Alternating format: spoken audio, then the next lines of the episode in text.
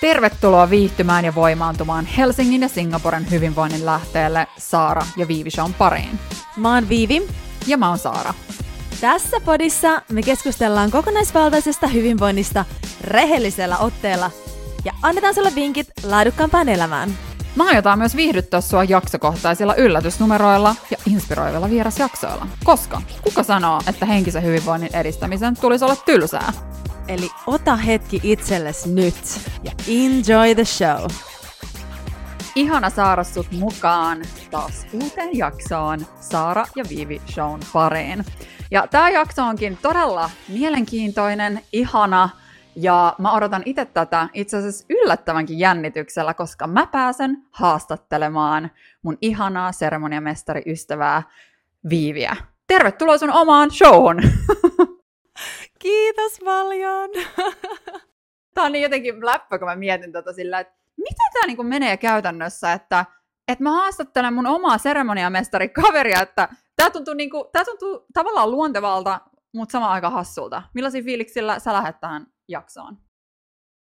Ähm, siis hyvillä fiiliksillä, vähän jännittää, mutta tota, se on varmaan kuulu asiaan. Siis tosi ihana päästä jakaa, jakaa vähän tätä, mitä mä oon tehnyt ja mitä mä teen tällä hetkellä ja tätä mun, mikä on mun niin kuin, passion. Ah, ja se mun mielestä ei ole mitään herkullisempaa kuin kuunnella toisten intohimoja ja sitä, mitä mitä he tekevät niin tarkoituksella ja sydämellä, ja tätä tässä jaksossa on luvassa.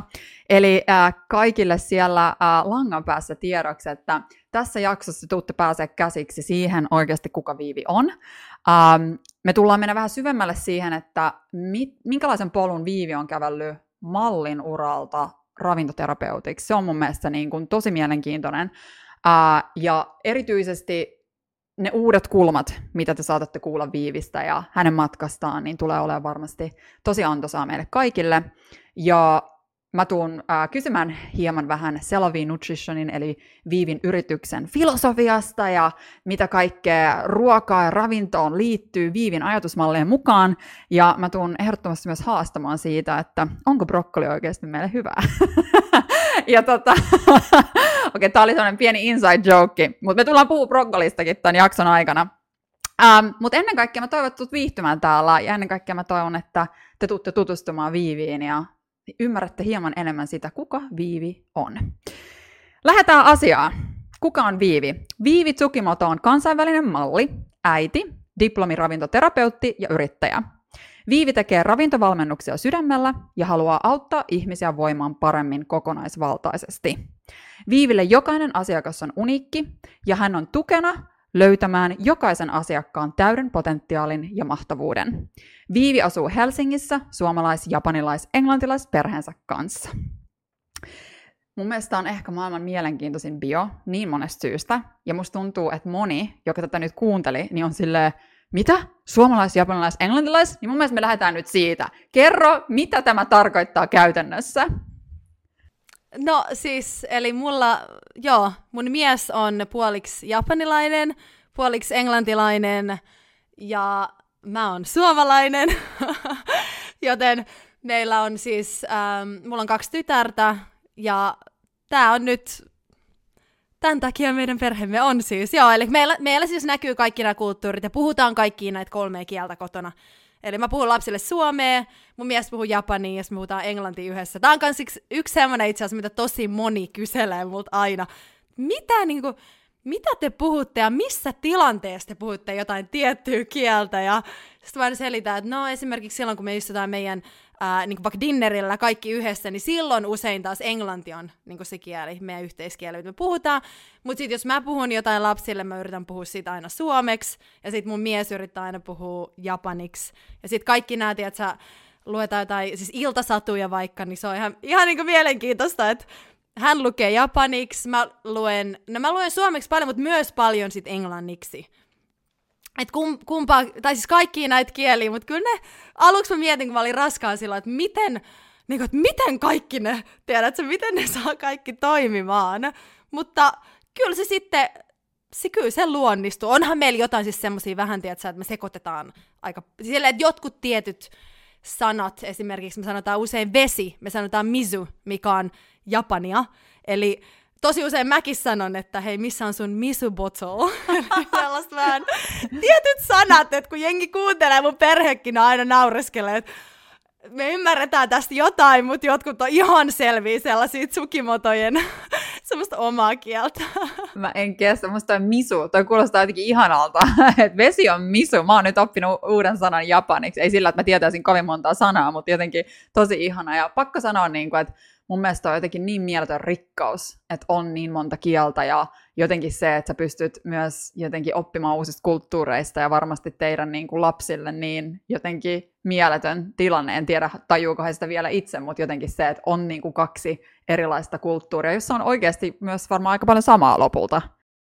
On, siis itse asiassa kolme kulttuurihan siinä. Niin. Vielä niin, se britti, mm. niin. On, siis on paljon samaa. On, on tosi paljon.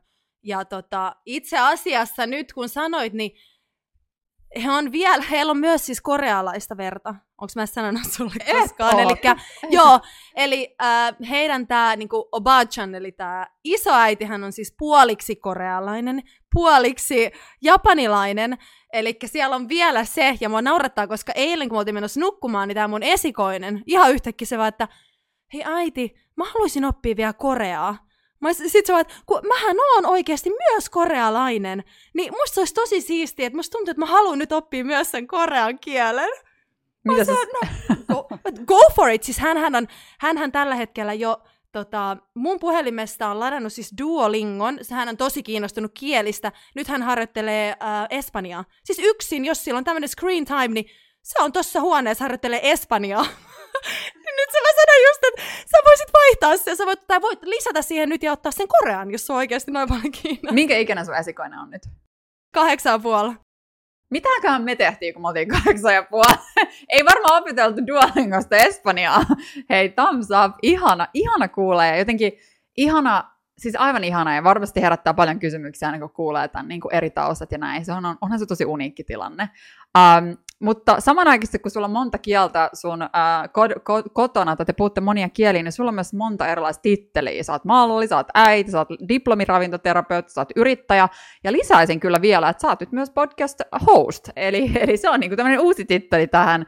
Niin äh, kerro meille vähän, että mitä sä niinku tällä hetkellä teet eniten? Mistä sun päivät koostuu ja mikä on semmoinen viivin normaali päivä, jos semmoista edes on? Joo, toi oli hyvä lisäys toi loppu, koska musta tuntuu, että eh, varmaan koko mun elämäni aikana ei ole ollut sellaista ns-normipäivää. Siis usein tiedän tyyliin huomiselle, että mitä tulee tapahtumaan, enkä sen pidemmälle hirveästi. Mutta sanotaan, että normipäivä nyt on normaalisti kuudelta herätys ja niin kuin vi- viikolla koira ulos. Meillä on semmoinen ihana Shiba Inu koira nimeltä Momoko. Ja hänet viedään ulos, tai mä vien, ja sitten yritän saada lapset kello kahdeksaksi kouluun. Et siinä on hirveä, hirveä niinku rumba aamulla ennen kuin se kello lyö kahdeksan, mä oon saanut ne sinne kouluun. Sitten sen jälkeen normaalisti mä menen äh, mun toimistolle, ja siellä mulla on asiakastapaaminen.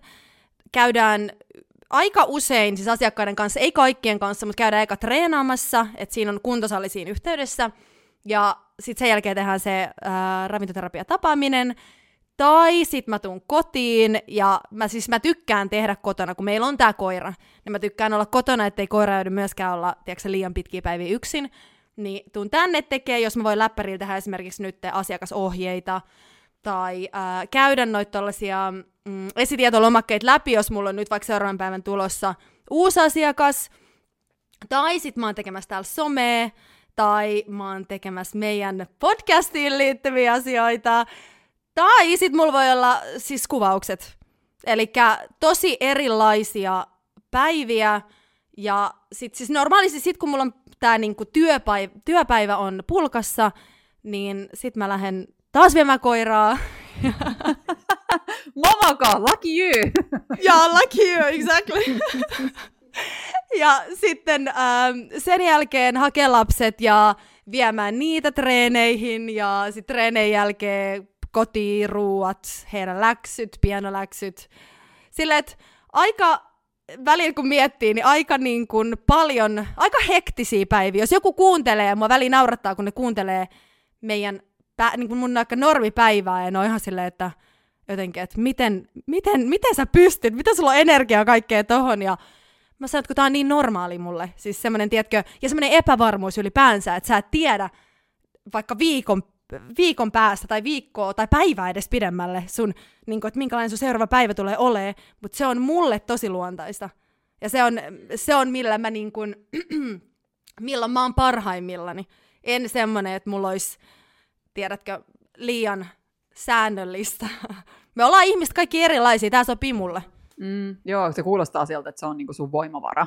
Ja, ja samaistun tosi paljon, että se on kyllä, se on, se on jännä, miten se joillekin luonne, luonnetyypeille se sopii, ja sä oot tommonen energiapupu ollut aina jotenkin. Ja muistan, että tosi elävästi joskus, kun sä, me puhuttiin just lapsista, ja uh, jos sun esikoina, mitä on nyt reilu kahdeksan, niin sä oot ollut silleen, ehkä niin kuin jos katsoo nykymaailmassa, niin nuorempi äiti. Ja mä muistan, mä kysyin silloin joskus sulta, että no mikä siinä on, niin kuin, mitkä on hyödyt? Se oli että jaksaa niin paljon paremmin, jaksaa niin paljon paremmin. Jotenkin muistan sen niin hyvin, kun mä olin vaan silleen, että niin, totta, varmaan. Mä vedin muotiviikkoa ja sit sä tota, olit just sanonut lapsia tai jotain. Mä mietin, että niin, varmaan se sitten niinku jaksaa oikeasti kanssa hyvin. Että ehkä sekin tietyllä tavalla biologisesti, se on vaan fakta, että nuorena jaksaa eri lailla. Että kyllähän se nyt jo huomaa. Itse asiassa mun mielestä paras semmoinen ehkä example on se, että jos mä käyn ulkona nyt, niin mä oon aivan kuollut niin kuin seuraavana päivänä, kun taas sitten kymmenen vuotta taaksepäin, niin sä pystyt käymään kolme päivää putkeen ulkona. Siinä mun mielestä niin kuin huomaa tämän niin kuin energiatason tosi, tosi hyvin muutoksen ikääntyessä. Niin sä menet ulkona niin kuin bailaamassa, et jo. ulkona vaan ulkoilemassa. Joo, Sari, bailaamassa, juuri näin. Kiitos täsmennyksestä. Joo, tode, todellakin. Kyllä se on ihan totta. Jos sä menet yhden kerran nyt ulos bailaamaan kunnolla, niin kyllähän siinä on, siis, että kyllä siinä miettii, että mä en todellakaan voisi tehdä siis, tiedätkö, seuraavan viikonloppuun todellakaan samaa, että tässä menee varmaan vuosi, että mä lain uudestaan minkään. Hei tota, kerro siitä sun tiestä mallista ravintoterapeutiksi. Mun mielestä tämä on se niinku, mä haluaisin, niin kuin, mua eri, ennen kaikkea kun mä mietin tätä niin kuin sun polkua, ja toki mä tiedän siitä tiettyjä juttuja, mutta olisi niin kuin ihana kuulla, että onko sulla ollut jotain haasteita, mitkä on tietyllä tavalla ohjannut sut tähän uudelle sun intohimoammattiin. Uh, mitä on tapahtunut, että Viivistä on tullut mallin duunien ja matkojen kautta myös diplomiravintoterapeutti? Joo. Tota, no mä aloitin mallin työt mun mielestä mä olin siis 16, mä rakastan 16, 16 kesäinen, eli 16-vuotias, ja mä lähdin silloin ekan kerran Pariisiin, ja Pariisissa oli mm, aika niin kuin tarkat ne vaatimukset, minkä kokonen sä saat olla, ja just nämä niin kuin mitat. Ja siinä vaiheessa se oli aika... Ehkä just toi ikä, mä sanoisin, että 16, että se oli vähän vähän semmoinen, ähm, oli, oli muutenkin tiedätkö, semmoinen niinku kriittinen itsensä kohtaan ja näin. No, mutta siis siellä se, että mittaillaan ja ollaan se mittanauha kädessä, niin se oli, se oli mulle ehkä vähän liikaa siinä vaiheessa.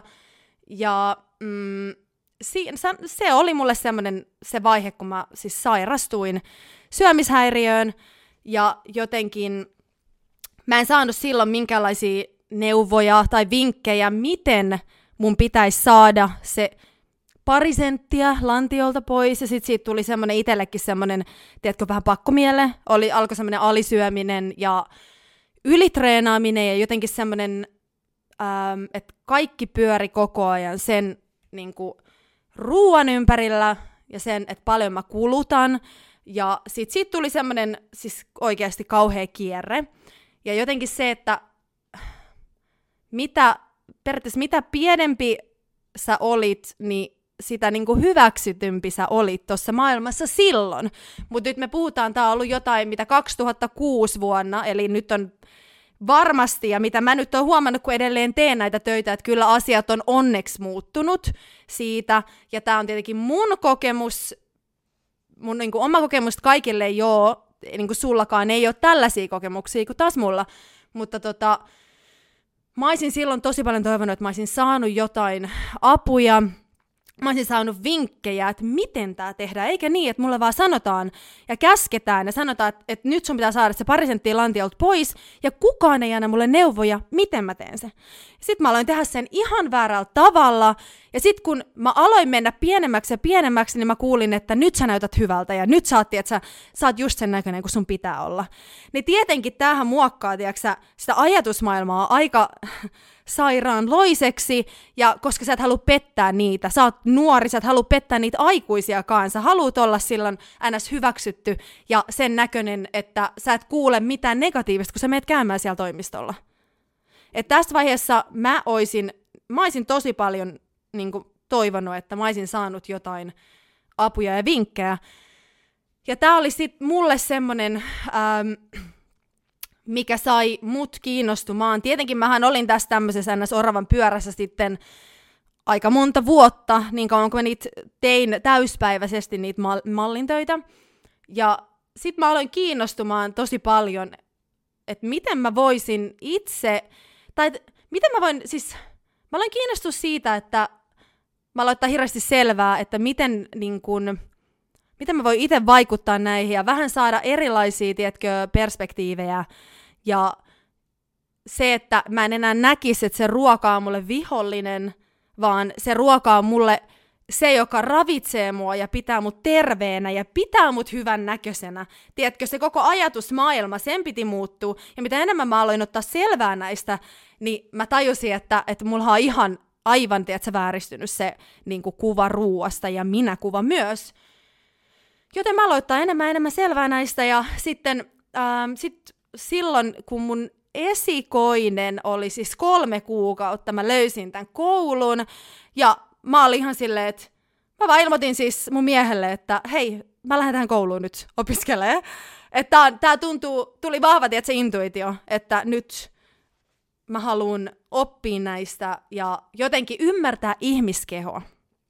Joten silloin mä lähdin tänne opiskelemaan ja herra Jumala, mitä aha-elämyksiä siellä tuli ja siis nyt mä tiedän itse, tiedätkö, että miten, niin kuin, miten vääristynyt se on ollut se ajatusmaailma, ja jotenkin tämä on helpottanut myös siinä tosi paljon. Mulla on tullut asiakkaita, kellon syömishäiriötaustaa, ja kyllähän se nyt on, se on ollut heille, he on sanonutkin monesti, kun mä oon puhunut avoimesti joka kerta, mä kerron heille mun tarinan myös, jotta heidän on helpompi vähän niin kuin relate.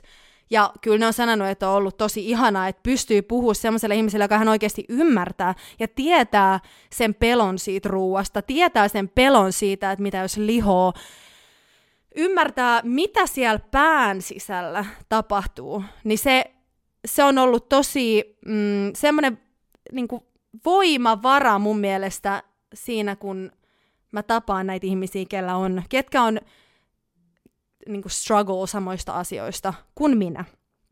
Eli tämä on semmoinen, ähm, mikä mulla ylipäätään, että on nyt syömishäiriö tai ei, mutta mun mielestä se, että ylipäätään löytää se ke- kultainen keskitie sen asiakkaan kanssa, eli ei lähetä, tiedätkö, liian, liian sellaisiin ähm, tiukki, tiukkoihin dietteihin punnitsemaan ruokaa ja mä, mä en, niin kuin, mä en lähde niihin. Et mä oon huomannut, että parhaimmat parhaimmat tulokset asiakkaiden kanssa on tullut todellakin vain siitä, että mähän katon tosi tarkasti, niin kuin mä haastattelen tosi tarkasti, että mitä ne syö tasan tarkkaan päivän aikana, jotta mä näen, että mitkä siellä on niitä pahiksia, tiedätkö, eli niitä, mitkä on parempi vaihtaa sitten niihin parempiin. Ja näistä on saatu parhaimmat tulokset, että se on tehty vähän niin kuin rennolla otteella, ei niin, että se on joku hullu dietti todellakaan, vaan se, että me ollaan heidän, mä katson, tiedätkö, heidän sen päivän, monet ne menee töihin, monet niillä on se louna, silleen, että kaikki ne on heille sopivia, eli tosi niin kuin henkilökohtaisia aina ne uudet ruokavalio-ohjeet, ja sille lempeästi, pienin askelin, ja silleen, että me vähän niin kuin, me, mä vaihdan niitä, tiedätkö, että mä otan ne, ne mitkä siellä nyt on semmoisia ns. huonompia, ja otetaan sinne ne paremmat käyttöön. Näillä on saatu parhaimpia tuloksia. Mm, ihana. Ja, ja siis ihan niin kuin miljoona asiaa, mitä mä haluan kommentoida. Et e-, ekana kiitos rohkeudesta puhua tuosta asiasta, koska mun mielestä toi, että sä oot ilmiselkeä ää, selviytyjä syömishäiriöstä on myös tosi tärkeä viesti, että se tavallaan, jos ikinä kellään on äh, komppa- kamppailee syömishäiriöiden kanssa, me kummatkin tiedetään ja ollaan nähty näitä tosi läheltä, niin sä tiedät, että sieltä on ulospääsy. Ja mun mielestä se viesti, että sä jaat sen, niin se on tosi, se on tosi, tosi tärkeä ja arvokas, eli kiitos siitä. Ja mun mielestä toi, sä sanoit tosi hyviä kommentteja, mun mielestä toi yksi, niin kuin mistä puhuit paljon, on toi niin kuin suhde ruokaan. Ja se, että miten se tavallaan oli niin äh, erilainen silloin 2006 vuoden alusta, kun se nyt on tällä hetkellä, niin mua kiinnostaa ihan hirveästi, että jos sä nyt tässä hetkessä sun elämäntilanteessa pystyt katsoa itse sinne hetkeen, kun se suhde ruokaan oli myrkyllisempi ja paljon vaikeampi, niin mitä sä sanoisit sulle nyt tässä tilanteessa, tässä hetkessä sun elämässä, kun sun, sä oot käynyt nämä koulut ja sulla on kokemusta karttunut ja sä oot tietyllä tavalla muuttunut myös ihmisenä ja naisena, niin mitä sä sanoisit sille pienelle Viiville silloin siellä, joka kamppailee? Hmm. No, siis ensinnäkin se, että mulla, no se, että jos sä, tiedätkö, lopetat syömisen tai sä syöt hirveän vähän ja se kontrolloi koko ajan sun elämää, niin se luultavasti tulee sairastuttamaan sua vielä enemmän tietynlaisiin sairauksiin. Siis ihan mielenterveysongelmiin, mutta myös niin kuin fyysisesti se tulee sua sairastuttamaan. Ja siis se jotenkin, että, että ei, niin kuin, elämä ei ole sen arvosta, tiedätkö, että, että sun koko elämä pyörii sen ruuan ympärillä. Herra Jumala, paljon se vei energiaa. Siis se, että sä, et koko ajan sä miet, siis se, kun sä söit aterian ja sit sä mietit, että, että niinku, mi, jotenkin, en mä tiedä, se vei tosi paljon energiaa, niin mä sanoisin, että sillaselle pikkuviiville, että, että niinku, unohda, älä mieti noita, sä tarvit sitä energiaa, että sä jaksat, sä tarvit, että sun hormonitoiminta toimii paremmin, sä, siis ylipäätään jos sä haluat, tiedätkö, ikääntyä kauniisti, niin herra jestas, kyllähän sä tarvit kaikki ne ravinteet ruuasta.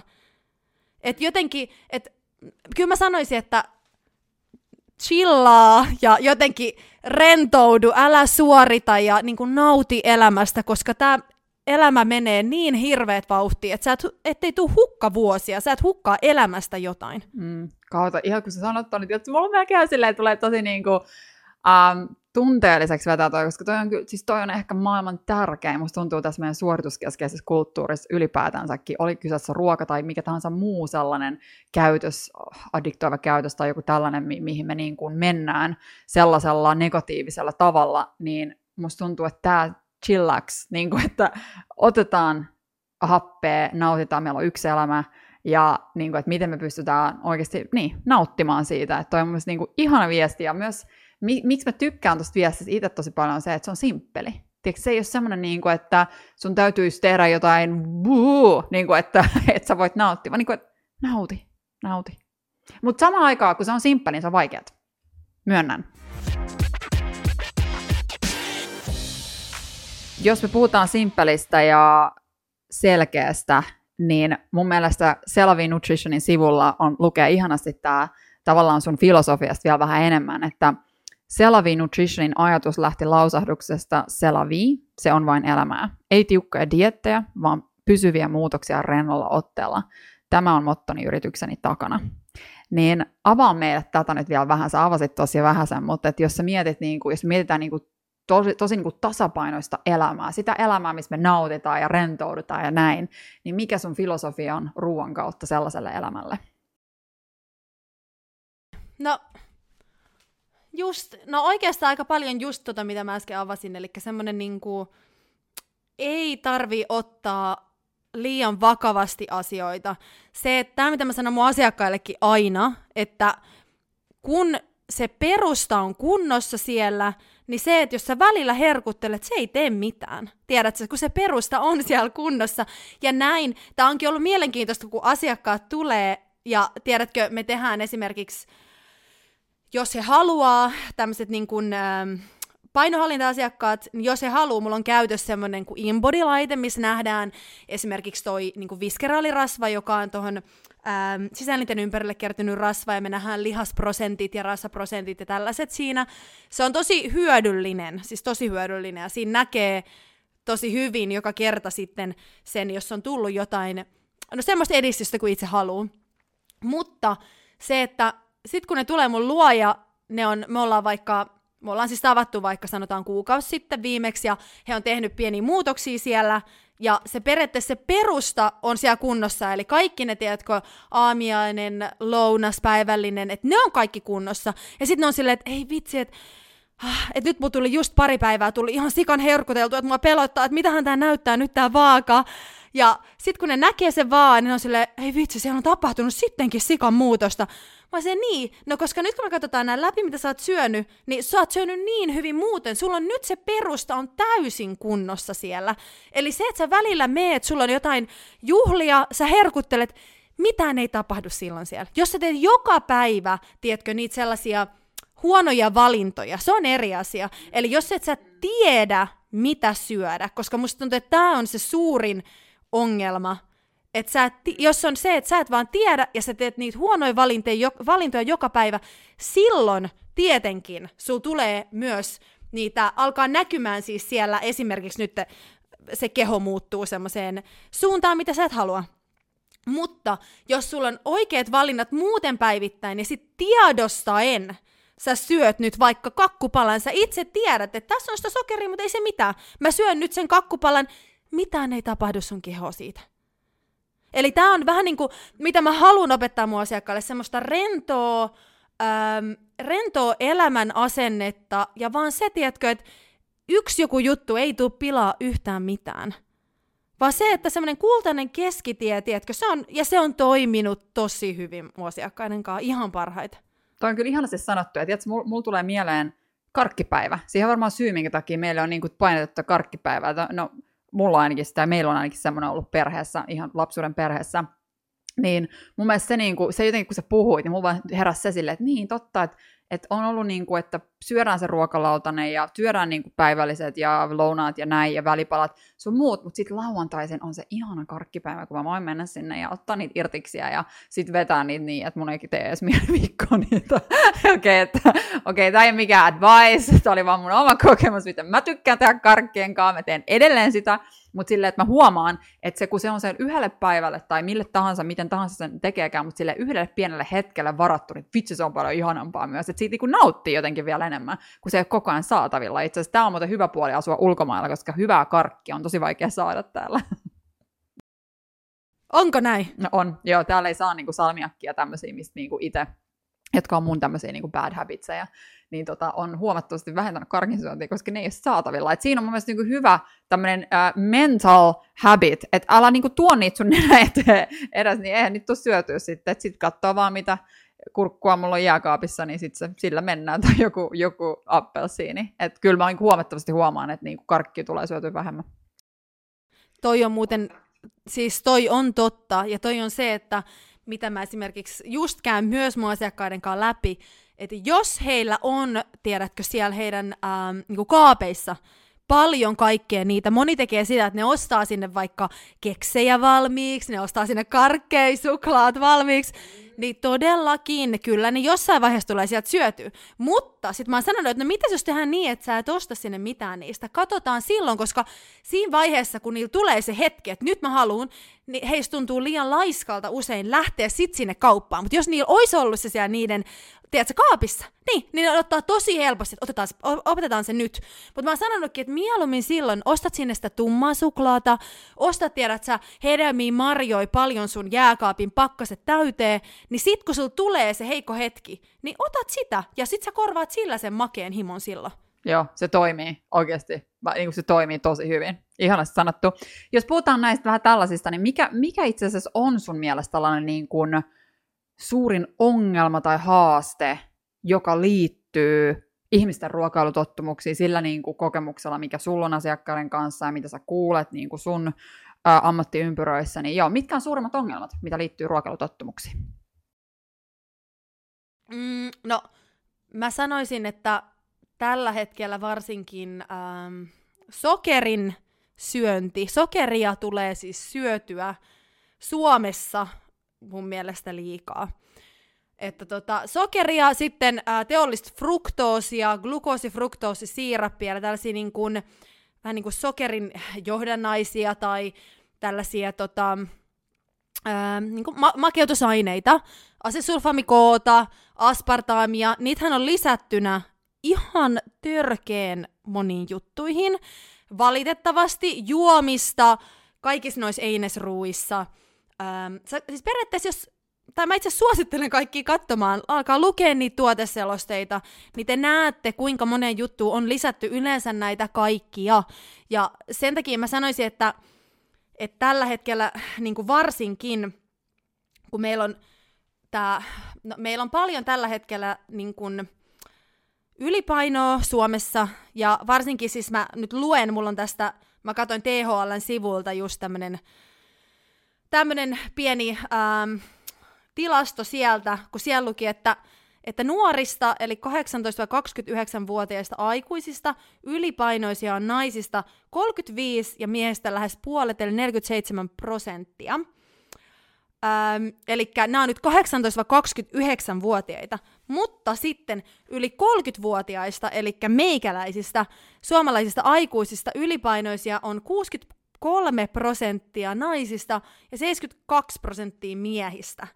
Ja lähes joka toinen mies ja nainen on vyötärön lihava. Niin tää on jotenkin niinku, ja mä syytän tästä tosi paljon sokeria. Sokeria, näitä teollista tota, fruktoosia, sit näitä tällaisia siirappeja, koska nykypäivänä näitä on lisättynä melkein kaikkeen. Ja sitten se, että tiedätkö, mä, jos oikeasti mieti esimerkiksi, jos sä katot vaikka kuvia sun vanhemmista, kun ne on ollut meidän ikäisiä, tai kaksikymppisiä. Ja katot niiden kuvia tai vielä enemmän katot sun isovanhempien kuvia. Siis ajat on muuttunut tosi paljon ja silloin meillä ei ole ollut tällä samanlaista tilannetta kuin nykyään. Mutta siitä lähtien myös ruoka, tämmöiset suositukset on muuttunut tosi paljon. Tohon aikaan kaikki syötiin tosi luonnollisena, omassa rasvassaan. Tiedätkö, jengi veti voita, äm, täysmaitoa, ei ollut mitään rasvattomia tuotteita. Kaikki oli, siis että liha oli lihana, ei mitään semmoista, tiedätkö, mihin sulla on lisättynä marinaadit, missä muuten on myös, kun alkaa katsoa, siellä on sokereita, glukosifruktoosisiirappi, siellä on erilaisia lisäaineita mukana, eli se on ollut kaikki todella luonnollista. Ja siellä on ollut se rasva mukana, mikä myös vaikuttaa sitten niihin sun kylläisyyteen. Eli sun ei tarvi syödä niin jättimäistä annosta, koska sä tulet kylläiseksi, koska sulla on se rasva siellä mukana. Eli mun mielestä tämä on yksi sellainen asia, että me ollaan alettu, tiedätkö, me ollaan alettu pelkää sitä rasvaa ja alettu taas ole enemmän okei sen sokerin kanssa. Ja nyt mä huomaan vaan, tai tästä huomataan, että se ei ehkä ollut se oikea vältysti siis. Nyt ainakin mun mielestä tämä vaikuttaa siltä tällä hetkellä, että tämä on, tää on ehkä se suurin niin kuin, ongelma. Mm. Ja puhuuko sä, niin kuin, tai mieti just sitä, että että onko niinku, puhutaanko me just tämmöistä niinku piilosokerista, sokerista, joka on siellä jossain niinku, hy, niinku, niin sanotusti niissä sisällä, että sitä ei välttämättä ajatella, että karkkia nyt on selkeä, joku limu, ne on tosi selkeät, mutta semmoista, just semmoista niinku piilosokeria, eikö semmoiseksi sä puhut? Enemmänkin, joo. Enemmänkin just näin, koska nämä on sellaisia, että jos mä alan käymään mun oikeasti näitä näit tulee niin kuin vastaan mun asiakkaiden kanssa, että mä kysyn vaikka, äh, että syöt sä jotain juttuja, missä on vaikka sokeria. Jos mä, eh, eh siis mä en voi kysyä näin ympäripyöreästi, mä saatan aloittaa kysymyksen näin, ja ne sanoo, että joo, en todellakaan, että eihän mä, että mä en ymmärrä, että en mä syö mitään sokeria päiväaikana. Sitten kun mä alan kyselee niitä tasan tarkkaan, niin sanoo, että joo, vaikka mä syön mysli. Mä sanon, aa okei, okay. hei, kerro mulle, mikä merkki se on se mysli, mitä sä syöt. Sitten se kertoo sen merkin, ja mä menen googlaa sen, ja samaan aikaan mä katson, okei, okay, no, äh, oot sä tietoinen, että kuinka paljon tässä on lisättynä sitä sokeria tässä myslissä? Ja se on ihan järkyttynyt, että herra jumala. Eli mulla tulee niinku, jos mä syön vaikka kaksi kertaa päivässä mysliä, niin paljon mulla tulee siitä jo sitä sokeria. Mä syön ketsuppia vaikka mun ruoan kanssa, paljon mulla sielläkin on sitä sokeria. Eli nämä on näitä periaatteessa nimenomaan näitä piilosokereita, kaikki kastikkeet, kaikki, niin, koska ne on, tää on niinku, mitä mä myös mä haluan niiden asiakkaiden kanssa, tiedätkö, mä haluan opettaa niitä, että mä kerron heille, missä näistä nimenomaan sisältää sitä sokeria, jos he haluaa valita sen sokerin, silloin ne tekee nimenomaan sen tietoisen valinnan. Eli silloin ne valitsee tietoisesti, eikä niin, että he valii sen, tiedät sä, että ne ottaa vahingossa, ne luulee, että se on terveellistä, mutta sitten siellä onkin tosi paljon sitä sokeria. Eli nimenomaan puhun joo tästä piilosokerista enemmänkin. Toi itse asiassa nyt pakko sanoa omakohtainen esimerkki äh, tästä. Toi oli tosi hyvin sanottu toi, että ajatellaan, että se on niinku terveellistä, mutta sitten siellä onkin takana just näitä yllättäviä sokereita, niin mulle aikoinaan ei ole nyt ollut, no viimeiset äh, kahdeksan vuotta en oikeastaan juonut, mutta äh, siis appelsinimehu, mä muistan, mä oon elätty aina appelsinimehukulttuurissa, että mä oon niinku aina aamuisin juonut sen mehulasin, ja sitten mä oon ruvennut miettimään sitä joskus teini-aikoina. Silloin itse asiassa, kun mä aloitin niin mallinduunit, mä muistan, kun mä join aamulla, ja sitten tuli aivan jäätävä väsymys sen jälkeen. Mä olin ihan silleen, että en mä, mun pitää mennä nukkumaan. Mä ajattelin, että siinä on hyvät vitskut, kato saatu ää, appelsiinista, ja, ja tota, eihän mitään tuorepuristettu ollut, vaan kaupan hyllystä semmoinen, tiedätkö, pahvine. Ja tota, kunnes sitten jonain päivänä mä jonkun kanssa siitä juttelin, ja sanoin, että ootko miettinyt, että, että siinä on aika paljon sokeria siinä lasillisessa, minkä sä juot, eikä ollut mikään pieni lasi. Niin tota, sen jälkeen mä oon jättänyt sen pois, ja herra jestas, mikä ero mun niin aamupuron vaikutuksella muuhun, kun mulla ei olekaan semmoista niin lisättyjä sokereita, tämmöistä piilosokeria siellä taustalla. Et se oli niin mulle ensimmäinen herätys siihen, että oh my god, että näissä on niin tosi paljon sokeria, ja se on jännä, että en mä sitä niin kuin ajatellut sen kummemmin aikaisemmin. Mä että se on niin kuin terveellistä ja se on ollut osana, se on aika osana suomalaista aamia, aamiaspalapöytää, en varmasti ole ainoa, jolla tämä on niin kuin ollut, mutta että se on mun mielestä, se oli mulle tosi iso herätys siihen, että wow, että jännä, mikä energiataso pysyykin harmonisempana, kun mä en juo sitä appelsinimehua. Kyllä. Joo, joo, on, on ihan samaa mieltä. Koska tämä en tiedä, onko se sun appelsiinimehus, onko se ollut semmoinen, että siihen on lisätty vielä sokeria, tiedä, todennäköisesti.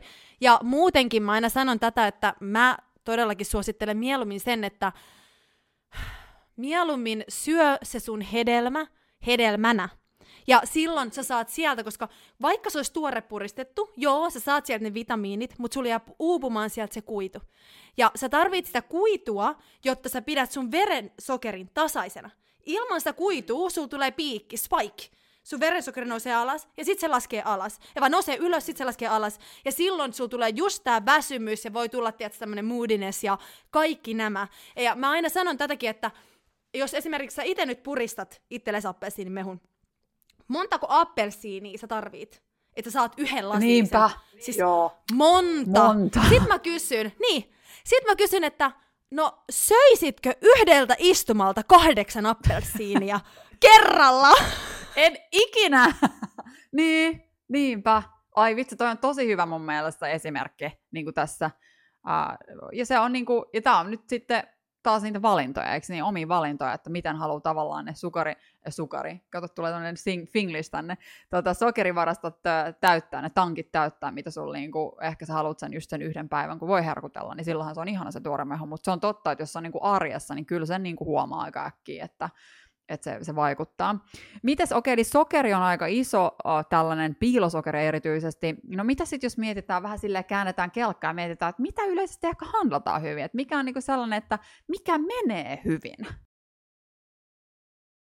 No mun mielestä äm, suomalaiset ainakin tietää ylipäänsä kuidun tärkeydestä, että meillähän on, kaurahan on Suomessa esimerkiksi yksi semmoinen mitä käytetään mun mielestä tosi hyvin. Että jos mä vertaan vaikka Englantiin, missä, missä me käydään kanssa usein, kun siellä on just sukulaisia, niin siellähän taas kauratuotteita on todella vaikea löytää, vaikka kauraleipää, että siellä vedetään taas hirveät määrät vaan vehnää niin kuin koko ajan, että eihän siis jotain vaikka rui, ja ruis, siis ruis ja kaura molemmat, mun mielestä ne on, ne on niin kuin tosi sellaisia ihania hyviä juttuja Suomessa, ja suomalaiset tietää tämän tärkeyden, tietää ylipäätään, että kuitu tarvii saada, vatsan pitäisi toimia se yksi-kaksi kertaa päivässä. Samalla kun se vatsa toimii, sieltä tulee myrkytulos, en tiedä tietääkö ne siitä, no luulisi ehkä tietää. Ja tota, sitten sen, että esim. marjat, mun mielestä se on tosi hienoa, että osataan tosi hienosti niin kuin marjoja ja sieniä myös hyödyntää. Et se on sellainen varsinkin ähm, pääkaupunkiseudun ulkopuolella, mä oon huomannut, kun mulla on siellä asiakkaita, niin kesät kerätään hullut määrät niitä marjoja, ja sitten koko talvi syödään oikeasti pakkasesta niitä marjoja, mitä on itse kerätty. Et se on semmoinen, öö, mitä kanssa jotenkin, ne Suomen marjat, ne on tosi spesiaaleja, että niitä ei samalla lailla saa, niin kuin tiedät, ulkomailta. Että et tiedetään niiden terveyshyötyjä. Ja kyllä mun mielestä siis se, että tiedetään, että kasviksia tulisi syödä, vaikka ei ehkä välttämättä syödä niitä ihan niin tarpeeksi kuin pitäisi, mutta ainakin tiedetään se, että kasvikset on tärkeitä. Ja aika hyvin mun mielestä nykypäivänä myös niin näitä satokausikasviksia myös, ja vihanneksia. Ja aika, siis tästä kyllä voimme kiittää myös näitä kauppoja siis, että nykypäivänä siellä on sellaiset, niin kuin, tiedätkö, missä lukee vaikka, että satokausi jutut just nyt, ja sitten niin voi olla vähän parempi hinta silloin. Mun mielestä on tosi hienoa, että osataan niitä hyödyntää myös. Joo, todellakin. Kyllä, ihan, ihan mahtava. Hei, tota, tuli, tästä tuli mieleen, niin kuin, ennen kuin mä lähden kysyä sulta pari vinkkiä äh, hyvien äh, välipaloihin, niin jos sulla olisi tämmöinen taikasauva, että sä voisit muuttaa yhden, ihan vain yhden, jonkin, jonkun semmoisen ruokaan liittyvän asenteen tai myytin, jota sä huomaat, että ihmisillä saattaa olla, tai niin kuin yleisen, yleisen mielipiteen, mitä liittyy ruokaan, niin mitä sä ehkä muuttaisit? No, mä siis äh, ei niinkään niinku ruokaa, vaan ylipäätään ihan semmoiseen niinku vähän asenteeseen liittyvän.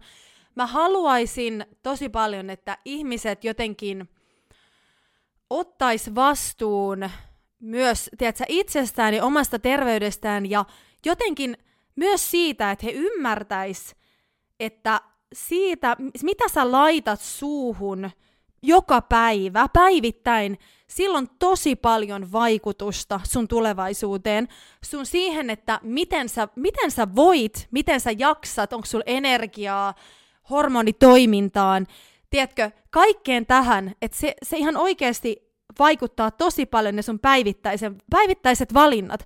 Kun musta tosi moni jotenkin ajattelee, että, että nyt, tai ne ei jotenkin ymmärrä sitä, että vaikka jos sanotaan, että sä sairastut nyt vaikka kakkostyypin diabetekseen, niin jollain lailla he ei pysty niin kuin nähdä, että sillä mitä he on tehnyt ne valinnat, että sillä olisi vaikutusta siihen. Tai nämä muut, tiedätkö, kansantaudit. Että jotenkin, että se, että yleensä kun sit kun on sairastanut, niin siellä on ollut, se ei tuu, tiedätkö, näin vaan. Että siellä on jonkun aikaa ollut jo ne väärät tottumukset ja väärät ruokailutavat ja valinnat. Niin jotenkin se, että kun ihmiset oikeasti vaan ymmärtäisi tämän, niin mä luulen, että me oltaisiin kaikki, koko kansa, paljon siis terveempiä. Mm, ihanasti sanottu. Ota vastuu omasta terveydestä. Ja mä en niinku, no siis tämän takia me ollaan tosi yhdessä tekemässä sitä podia, koska tämä sama liittyy henkiseen hyvinvointiin. Ei ajatella, että ollaan tilanteen orjia, vaan mitä jos me pystyttäisikin omilla teoilla ja tavoilla vaikuttamaan meidän terveyteen positiivisesti. Ja erityisesti nähdä ne, että mitä me ollaan ehkä tehty väärin, myöntää se, että me ollaan inhimillisiä ihmisiä, me tehdään kaikki väärin asioita, ja se on ihan fine, että se ei tarvii, niin siitä ei tarvii uhriutua, siitä ei tarvii olla silleen, että mä nyt on maailman paskin ihminen, koska mä tiedäksä syön tätä tämän sijasta, vaan että hei, nyt mä voin muuttaa sen että mä niinku tiedostan sen ja nyt mä voin muuttaa sen, niin mä oon niin niinku high five, bravo, mä oon niin samaa mieltä sun kanssa tosta.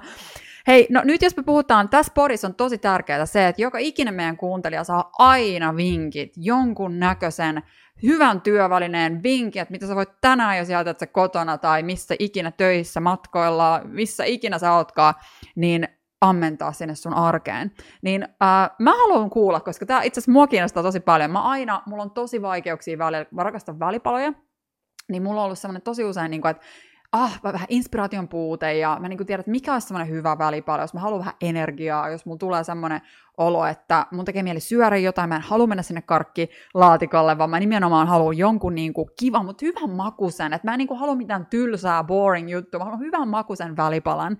Niin kerro meille ää, kaksi asiaa. Kerro meille maailman huonoin välipala ja kerro meille maailman paras välipala. Kerro nämä kaksi, niin me saadaan kontrasti. Okei. Okay. No, mä sanoisin, että maailman huonoin välipala on joku tällainen ähm, välipalakeksi, mitä on taas markkinoitu terveellisenä välipalana.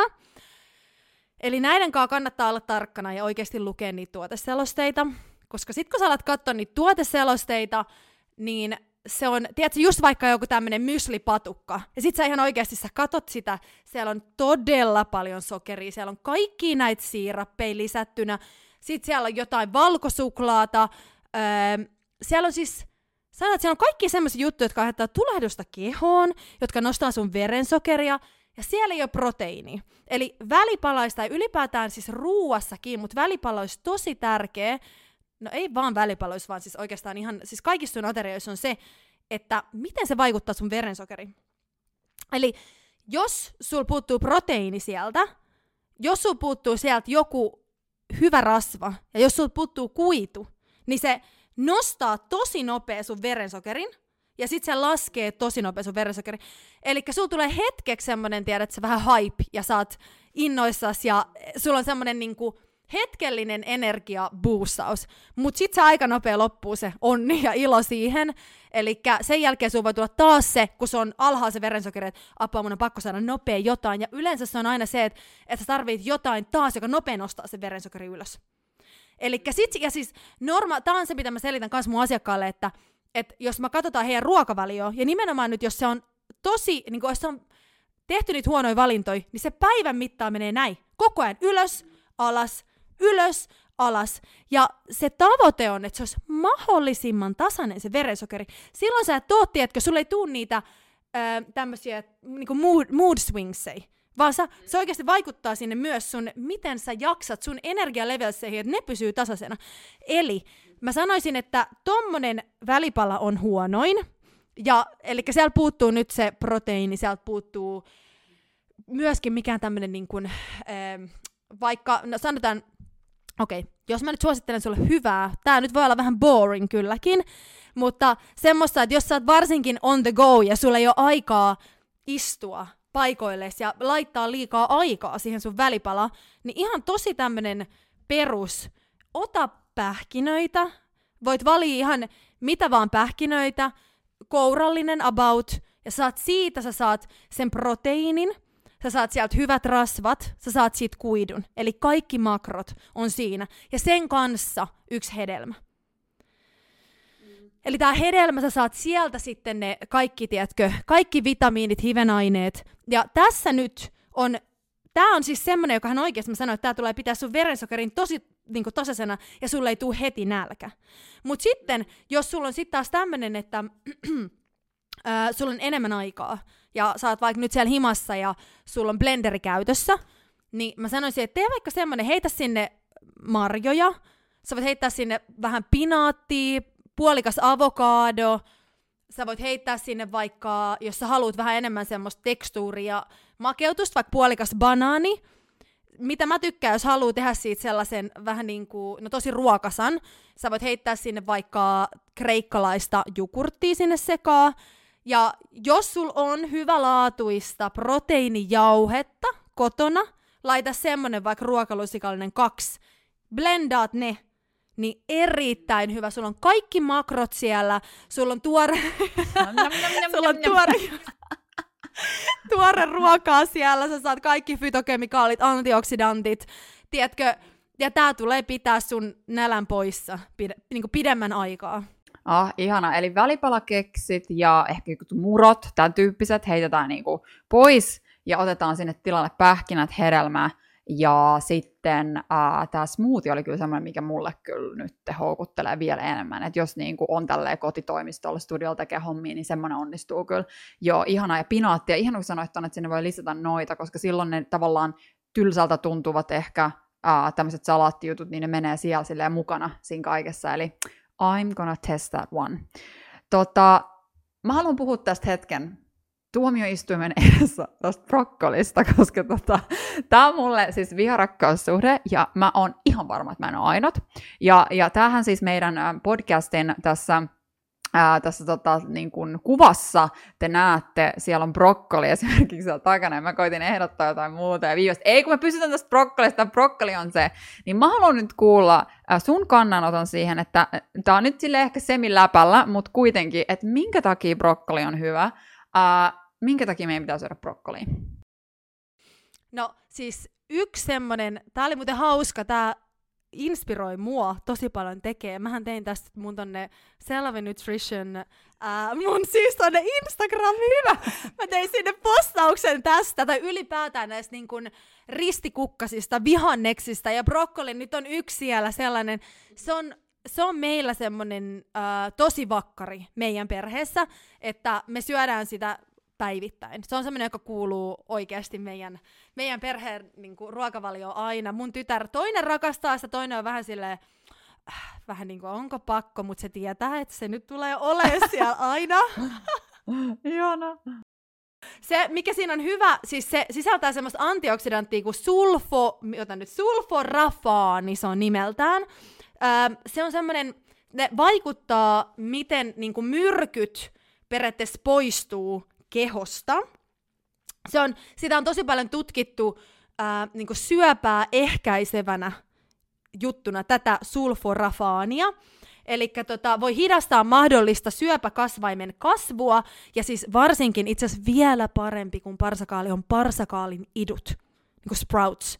Ihan törkeän hyvä. Siis äh, Suomessa esimerkiksi silmusalaatti, tämä ei nyt mikään mainos, mutta tää on, se on ihan mun lemppari ja se on niin helppo. Sä voit suoraan, tiedät, sä ottaa se ja laittaa lautaselle, jos ei tarvitse tehdä sille mitään. Ja siis muuten piti vielä sanoa tästä, että brokkolikin, se, että se sulforafaani, ne kaikki on mahdollisimman niin kun, äh, tehokkaita, niin ei kannata keittää. Se keittäminen tuhoaa, samalla siis folaatti, C-vitamiini, kaikki tuhoutuu siinä kuumassa. Eli mieluummin höyrytä, jos löytyy höyrytin, tai syö raakana, niin sulla on silloin kaikki pysyy siinä, etkä sä periaatteessa ne ei niin tuhoudu sen lämmön ja sen kuumuuden seurauksena. Ja sitten siis kaikkea vähentää tulehdusta, niin suo, suojaa syöpään johtavilta DNA-mutaatioilta. Siis se on semmoinen, niinku, sit siinä on paljon, paljon vitamiineja, mineraaleja, kuituu, siis suosittelen uudelleen alkaa, tiedätkö, niin kuin, kokeile sitä vähän erilaisella fiiliksellä. Okei, okay, ei vastalauseita. Ei vastalauseita, Viivi. Sold, sold. Aion mennä ostamaan brokkolia huomenna aamuna, kun teen. Ei, mutta siis pakko sanoa, että mulla on niin kuin nyt muuttunut suhde tähän. Itse asiassa ton myötä, että mä tajusin, että jos mä keitän sen, nyt mä en ikinä onnistu siinä tekemään semmoista rapsakkaa, mutta mä ostin höyryttimen ja sillä tulee niin hyvä ja suolaa vähän päälle, niin ai, sit sit tulee hyvä. Eli niinku pimped broccoli on mun semmoinen favorite, eikä se niinku, että keitän se ylikypsäksi, sit se on niinku, että musta tuntuu, että mä oon niinku syönyt liikaa lapsena ylikeitettyä. Parsakaali, sori äiti, en usko, että oli sun syy, ehkä se oli koulussa, mutta jossain on ollut niinku ylikeitetty, se on niinku musta, uah, niin tämä höyrytetty parsakaali hieman suolalla, niin muah. Ja ja sinne vielä lisäät siis hyvän laadukkaan oliiviöljyn. Tämä oli muuten ihan vinkkinä, jos teillä on lapsia siellä kuuntelijoilla. Tämä oli se, miten me tehtiin mun lasten kanssa, kun ne oli ihan pieni. Eli me lisättiin, me tehtiin brokkolit, höyrytettiin, ja mä lisäsin aina niin kuin, oliiviöljyä siihen lautaselle, ja mä muistan, kun ne oli tälleen, ne, just kun oli oppinut puhua, ne sanoi vaan, dippaa, dippaa, ja sitten ne otti sen brokkoli, ja dippas siihen oliiviöljyä, ja käsin söi, kun oli sormiruokailuaika. Mm. Todella siis, että se on musta, ja edelleen tekee ihan samaa. Siis se on ihana, vähän tiedätkö, laadukasta suolaa, sit voi laittaa vähän ravintohiiva hiutaleita, törkeen hyviä itse asiassa sen brokkolin kanssa. Sitten vähän mustapippuria, avot, todella hyvä. Ensi kerralla me tuodaan tänne meidän omat brokkolilautiset kuule. nää. Ihana, kiitos Siivi. Sä oot nyt inspiroinut mua oikeasti t- tätä brokkolia niin kuin ajattelemaan uudella tavalla. Eli toivottavasti siellä kuuntelijoilla sama juttu. Hei, ihan ennen kuin me siirrytään viimeiseen yllätysnumeron pariin, niin lyhyesti, mitä sä toivot tulevaisuudelta? Mikä sua odottaa? Mikä, sua, mikä tällä hetkellä, niin kuin, mitä sä toivot tulevalta? Joo, toi on, toi on vaikea. Niin kuin mä sanoin, että mun on vaikea tietää päivää pidemmälle mun tulevaisuutta. Eli mä nyt Mä, siis mä toivoisin, että ensinnäkin mä voisin olla ehkä vaikuttamassa ravitsemussuosituksiin joku päivä. Mä toivon, että ähm, mä voisin olla vaikuttamassa joku päivä myös ehkä koulun noihin niin kun, ruokaloihin. Ihan siinä, että vähen... no, okei, tällä hetkellä onkin ollut uutosissa, että esimerkiksi noissa päiväkodeissa on vähennetty tiedostaen sitä sokeria. Mutta se, että tämä on mun mielestä tää on, niinku, tää on tosi tärkeä tota, aihe, että jos pystyisi olla, ja muutenkin, että se ruoka olisi taas sitä kunnon kotiruokaa, mikä tehdään siellä tiedätkö, päiväkodissa tai koulussa alusta lähtien, että se ei tuu niistä suur, ei kaikissa olekaan, mutta monessa on, että ne tulee jostain, tiedätkö, suurkeittiöstä ja että se olisi oikeasti sitä, että siellä on ne oikeat aineet, eikä niin, että siellä on lisättynä niitä lisäaineita ja se voi yllättää aika monin, kun alkaa nimittäin lukea niitäkin, että mitä kaikkea se kouluruokakin sisältää. Mutta joo, olla näihin vaikuttamassa. Ehkä me, Saara ja Viivi Shown joku tämmönen tota, talk show one day, kuka tietää, mutta siis ihan hyvin voisin nähdä, kyllä, kyllä. Eli jotain tällaista mä, mä niin kuin vahvasti näen, että mä pystyn olla vaikuttamassa, tiedätkö, siis Suomessakin meidän niin kuin, suosituksiin ja johonkin sitä, että me, me päästäisiin, me saataisiin myös vielä terveempi meidän kansasta. Hmm. Wow, ihana. Lady with the mission, se oli mitä piti sanoa. Ihanaa. Um, jos joku haluaa tulla sulle ravintokonsultointiin, niin miten he pääsee sun asiakkaaksi?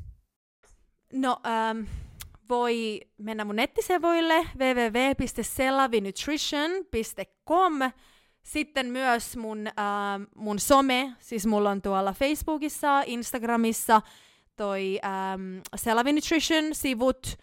Sitten voi laittaa ihan mailia, eli siis sähköpostia selavinutrition at gmail.com. E, joo, just näin. Eli tällä lailla. Ihanaa. Me laitetaan kaikki noi teille tonne show notesihin, niin sieltä ää, jaksokuvauksesta tuutte löytämään nämä kaikki, eli ei tarvitse muistaa ulkoa.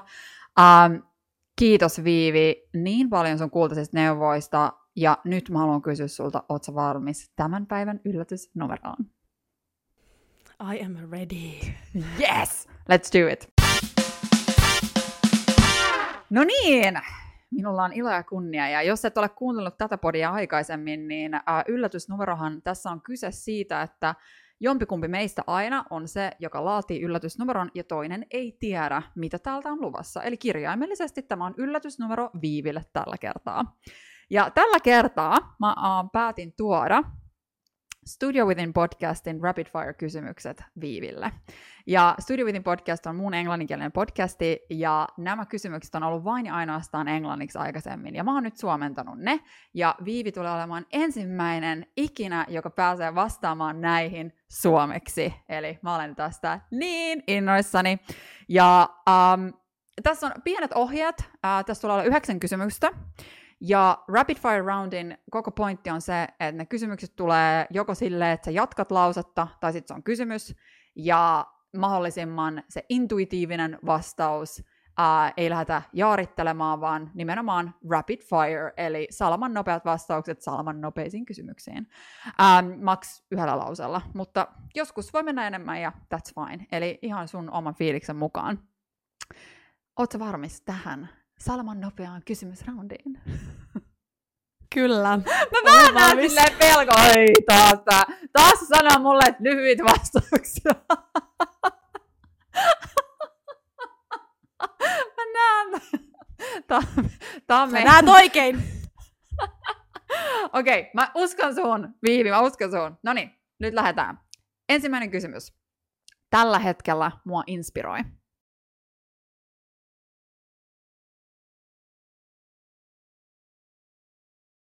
Herra Jumala, sä pistit pahan nyt heti. Mua inspiroi moni asia. Sano kaikki vaan. Uh, mua inspiroi, uh, no mua inspiroi mun lapset. Se on ehkä, se on paras. Mua inspiroi mun lapset. Ne on mulle se suurin, miksi mä haluan tehdä parempaa tässä maailmassa. Ihana. Ah, kakkoskysymys. Mulle autenttisuus tarkoittaa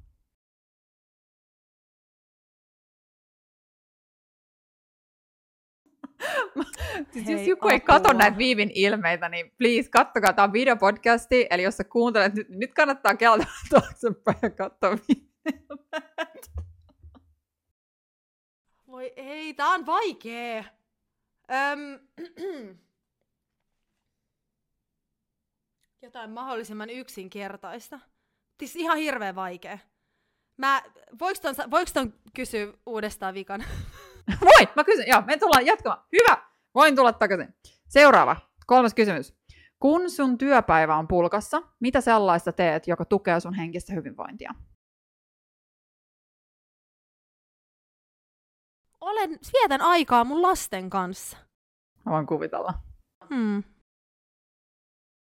Neljä. Mun ikimuistoisin bäkkärihetki on. Eli backstage vai hetki? No herra Jumala, tietenkin mä tapasin mun miehen. Mm, yes, Joo. mä arvelinkin, että sanoitko tämän. Se on hyvä. Ihan paras. Mm, ja jos et ole kuullut tätä tarinaa, niin kannattaa mennä kuuntelemaan meidän uh, ensimmäinen jakso. Viisi. Tämä biisi saa mut liekkeihin joka ikinen kerta. Um. Ootas nyt vitsi, muistaaks mä näiden nimiä edes näiden biisien? Voit laulaa, jos et muista nimiä. niin, mutta tuli ihan, oota, oota. Um. Vitsi, mulla on noit niin monta myös. Siis monta, tiedätkö, sellaista, siis tosi monta tollasta, mistä tulee semmoinen niinku jammailu fiilis. Varsinkin niitä vanhempia, joista on tehty nyt uusia versioita.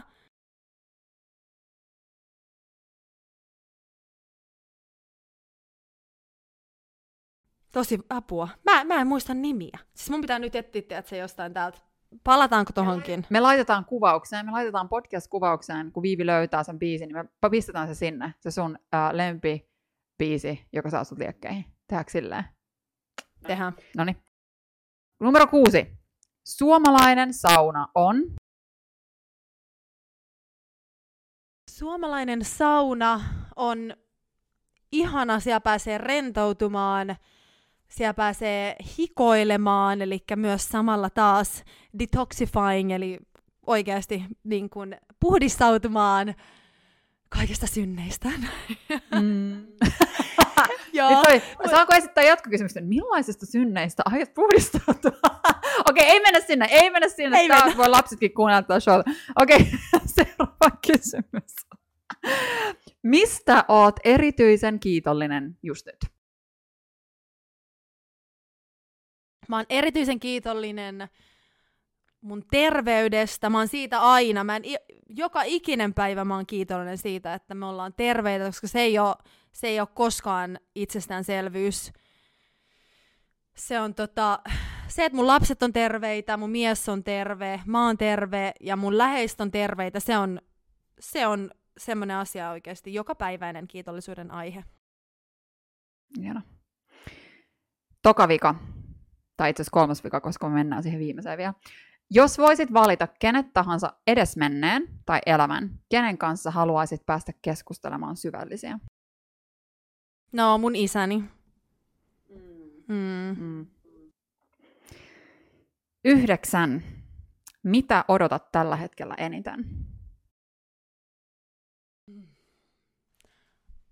Öö, no, tietenkin mä odotan, että tämä meidän podcast tulee tonne ilmi ja ihmiset pääsee kuuntelemaan tätä. Ja jotenkin siis on semmoinen tosi äm, positiivinen fiilis tulevaisuuden suhteen. Ja aina semmoinen, mulla on aina semmoinen pieni ää, kipinä ja kutina semmoinen, että mitäköhän, tiedätkö, mitäköhän kohta tapahtuu. Ja mitäköhän se tulevaisuus tuo tullessa. Eli tosi semmoinen niin positiivinen fiilis tulevaisuutta su- tulevaisuuden suhteen. Et jotenkin mä uskon, että tosi paljon tulee työrintamalla.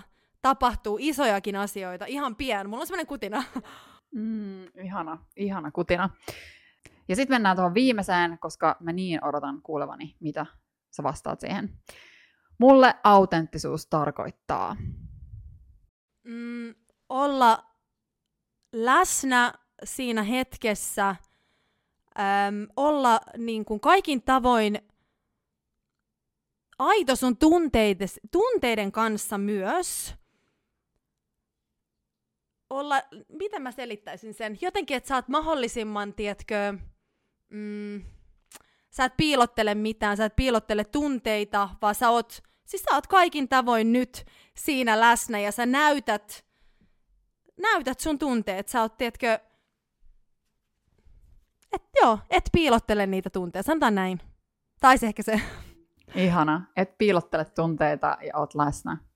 Eli kauniisti sanottu ja kiitos siitä, semmoinenhan sä just oot. Kiitos kun oot ollut läsnä tässä tänään ja ollut etuoikeus saada uh, haastatella mun seremoniamestariystävää ja uh, kiitos, että jaoit sun tarinaa ja sitä, mitä sä tällä hetkellä teet ja niin mieletöntä, että sä jaat sun oppia ja autat ihmisiä tasapainoisempaa elämää ja nauttimaan, rentoutumaan myös ruoan kanssa. Kiitos Viivi.